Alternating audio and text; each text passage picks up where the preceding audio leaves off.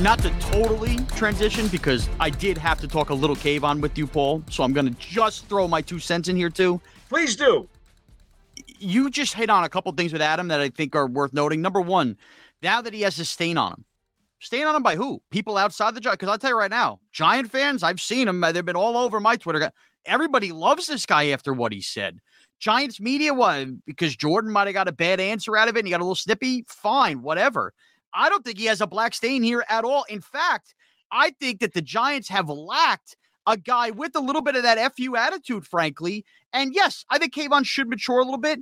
But a guy like that is a typical guy that you love when he's on your team and hate when he's an opponent. And frankly, this Giant team has lacked a guy like that for far too long. He wasn't malicious. He wasn't trying to injure Nick Foles or like dance on his grave, so to Correct. speak. He, that's all he did. He laid a hit. Nobody in the Colts came over to defend him. He did snow angels without looking over there. He did the night night sleep thing. Okay, bad look. By the way, not the first time he's done it this year. And in the end, yes, the history thing. The you're right. He thought he was talking about a media member. I, I had this. I don't remember who Tom Brady's center was all those years. I don't remember who Montana's center was all those years. And I said this last night. Last week we saw a head coach not even know he could be eliminated. We've seen players not know overtime rules, but but he has to know who a center was when he was 12 years old. I'm sorry, get lost, Paul. Yeah, I'm. You know, Shaun, uh, it's it's really a shame, but this is the mentality, the pack mentality of a lot of scribes that you see today where they will try to trap somebody. They'll smell blood, they'll get them into a corner, and they'll do what they can to take things out of context to kind of make them, uh, you know, the the judge and jury, if you will, so that they can pin a guy to the wall. And I think that's what happened with Thibodeaux. I really do. Yeah, no doubt about it. Now, this is one giant step. We've had our victory Monday. It's time to look ahead to a week 18 as Adam transitioned us just a, a little while ago. And I think that the next burning question behind Kayvon Thibodeaux amongst Giant fans is to play or not to play. That shall be the question. All right. Paul, I have. And I ain't no Shakespeare. You're not. No, neither am I, to be honest with you. Neither am I. Uh, all right, Paul, listen. I think that one thing is obvious, right? I think we can make a, a, couple points. If you are a football player and you know playing football and you're a competitor, you're going to want to go out there play the game. And I think that there are still a lot of Giant fans who say, hey, screw this. This is the Philadelphia Eagles. We should want to go out and play the game. And I have seen the argument uh, and I honestly don't know where you stand on this about the 07 Pats. By the way, that's NFL history and undefeated season. You're not talking about knocking the Eagles out from playing wild card weekend. Correct. Completely different. Totally different. Number two, totally jo- different. Totally different. It was totally different historical purposes. Number two, 2016 year, the Giants did it and they knocked Washington out. It didn't have any positive effect. They lost the next week. Paul, let me just say this we have spent here on One Giant Step, I know I have, and I know Giant fans have, weeks talking about Brian Daboll's greatest error this year's head coach was having Adoree' Jackson return punts and putting him in an unnecessary position. We have also spent weeks questioning how far good we think the Giants actually are and how deep they go to the playoffs. Why? Well, because of their roster lack of depth and lack of talent. We have spent weeks talking about if we had so and so in the lineup, we had so and so in the lineup, maybe they win that game. I think it it's borderline idiotic to pound the drum, pound the table, and say the starters, or at least the you can't rest everybody, but at least the key key players have to play. The Giants have had a ton of guys banged up. You don't want to get a, a, a starter like Dexter Lawrence or Daniel Jones or Andrew Thomas injured in a game like this, because then without having them, you have no shot the following week. And oh, by the way, another thing that separates this, the Giants starters, everybody, they've played their 16 games. Remember, this is much different. Now you have that extra game, which a lot of the pushback was player safety, player safety if the Giants were in the Eagles spot right now, or the Giants had already clinched a one seed right now, we'd be celebrating them. Why? Because they would have earned a bye week and a week off. So how is this any different? How can't these guys have that same week off that they could have gotten if they got the one seed? Paul, I've really settled on this. I don't think any key player should see the field on Sunday. I agree with you. I think your list is very logical. It is uh, very accurate. I think uh, Coach Daboll will see it the same way. And as I've said, I believe even on our last program, you know, the Giants have a lot of guys who have played through some pretty nasty bumps and bruises just to get to this point to try to drag yeah. this team into the playoffs with nine victories. And that goes aside from the guys who have been actually on the injured list and missed time. Okay? Their gas tanks are low. A number of these players are on fumes right now. So, how is it right? How is it how is it justice? How does it give your team the best chance to compete in the playoffs by pushing them even further this week in Philadelphia? How does that make any sense whatsoever in addition to the things that you have just listed, Shaun? It makes yeah. none. Let's make it none. simple for everybody out there. It makes none.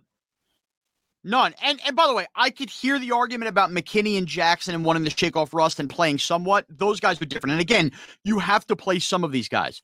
I'm also going to spin you forward on another couple angles on why I think this is silly. Look, let's not get ahead of ourselves. We are so pleased, and you know me, I was celebrating the Merry Clinchmas poll. We are having a great time with it we understand that even at a full roster, the Giants are undermanned, and it would take a valiant effort to beat the Philadelphia Eagles. And we understand that we've seen playoff runs in the past, anything can happen. If the Giants need to basically do all they can and pull out all the stops to beat the Philadelphia Eagles on their best day, would you rather that be Sunday or would you rather that be in two weeks potentially when they see them in a divisional round. And oh, by the way, if you play all your starters and you go full throttle in this game and you still get your ass kicked by the Eagles because they got their ass kicked already, well, how exactly does that provide momentum? In fact, that might just provide doubt that, you know what, they're not good enough and they don't belong. So I would rather just go out and not and have that unknown of how the Giants had full strength affair with the Eagles and see that and rise to that in the playoffs. I think if you give them all they have and you hang with them and you lose a tight game or beat them, well, then now you've shown your cards, and the Eagles could easily watch that film and beat you again in two weeks. So it, to me, again, it just makes no sense to me, this attitude. And where you keep 07, 07, 07, it is not the same thing. In no way, shape, or form is it the same thing because in 07, you were talking about the integrity of the game against all time history as well. Gee, what what good does it do you to beat the Eagles except potentially change their seed?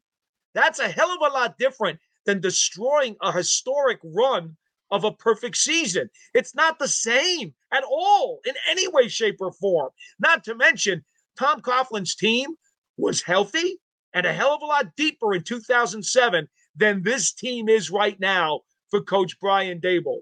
And I'll add one other item to this entire picture, Shaun. Not that you need any more salt in your soup, but I'll do it for you anyway. Think about this for a second. Brian Daboll has preached, as has Wink Martindale and Mike Kafka, to all the guys in their roster work hard, work hard, work hard, and you will earn your snaps. You'll be rewarded. Everybody's going to get a chance to play with our system, with our offense, with the way we play with our matchups. Well, there are guys like Quincy Roche who has busted his butt all season long been up and down on the practice squad a couple of times, even had to get waived once and come back, who has done nothing but work his butt off and help this team get to nine wins. Isn't it justifiable to let a guy like that play in this game to reap the rewards of getting into a regular season game and say, look, you earned this. You bled and you sweat for us all year. Here's a chance to play. How about doing that yeah. for some of the guys who are deep on the back end of the depth chart, who have listened to the coach and said, Coach, we're giving our all for you. We know we're not playing this week. We know we're on the practice squad, or we know we're going to be scratched and not get a jersey on Sunday. But by God, thanks for giving me a chance to play in the last regular season game because that's my feel good reward for everything I've done for you this year.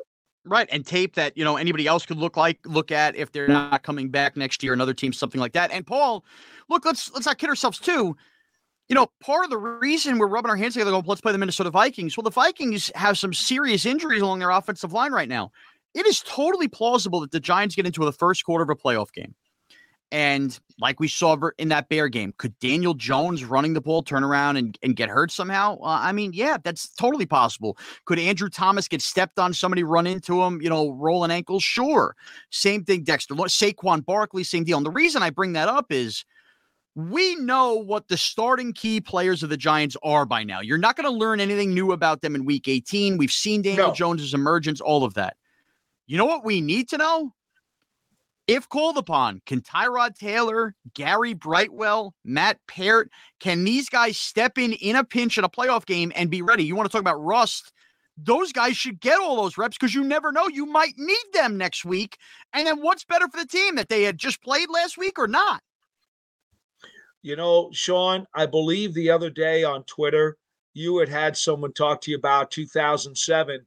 And I had to remind yeah. that that person that Grey Ruegamer was the starting center in the first yes. round of the People 2007 playoffs. as did Sam Madison. Yeah, that's correct. And and you had uh, Aaron Ross start the first two games. In fact, he started the whole postseason because Sam Madison, when he came back for the third postseason game, was only coming back in the sub package because he had gotten hurt in the regular season finale. Um, what better time, in addition, as you say, to allow these guys who haven't played an opportunity to play, and they they've got more rust than anybody because guys like Matt right. Peart have barely played. Period. So imagine the rust that he's right. got. Get his rust scraped off in case he's needed to come in during the second quarter of, of a first round playoff game.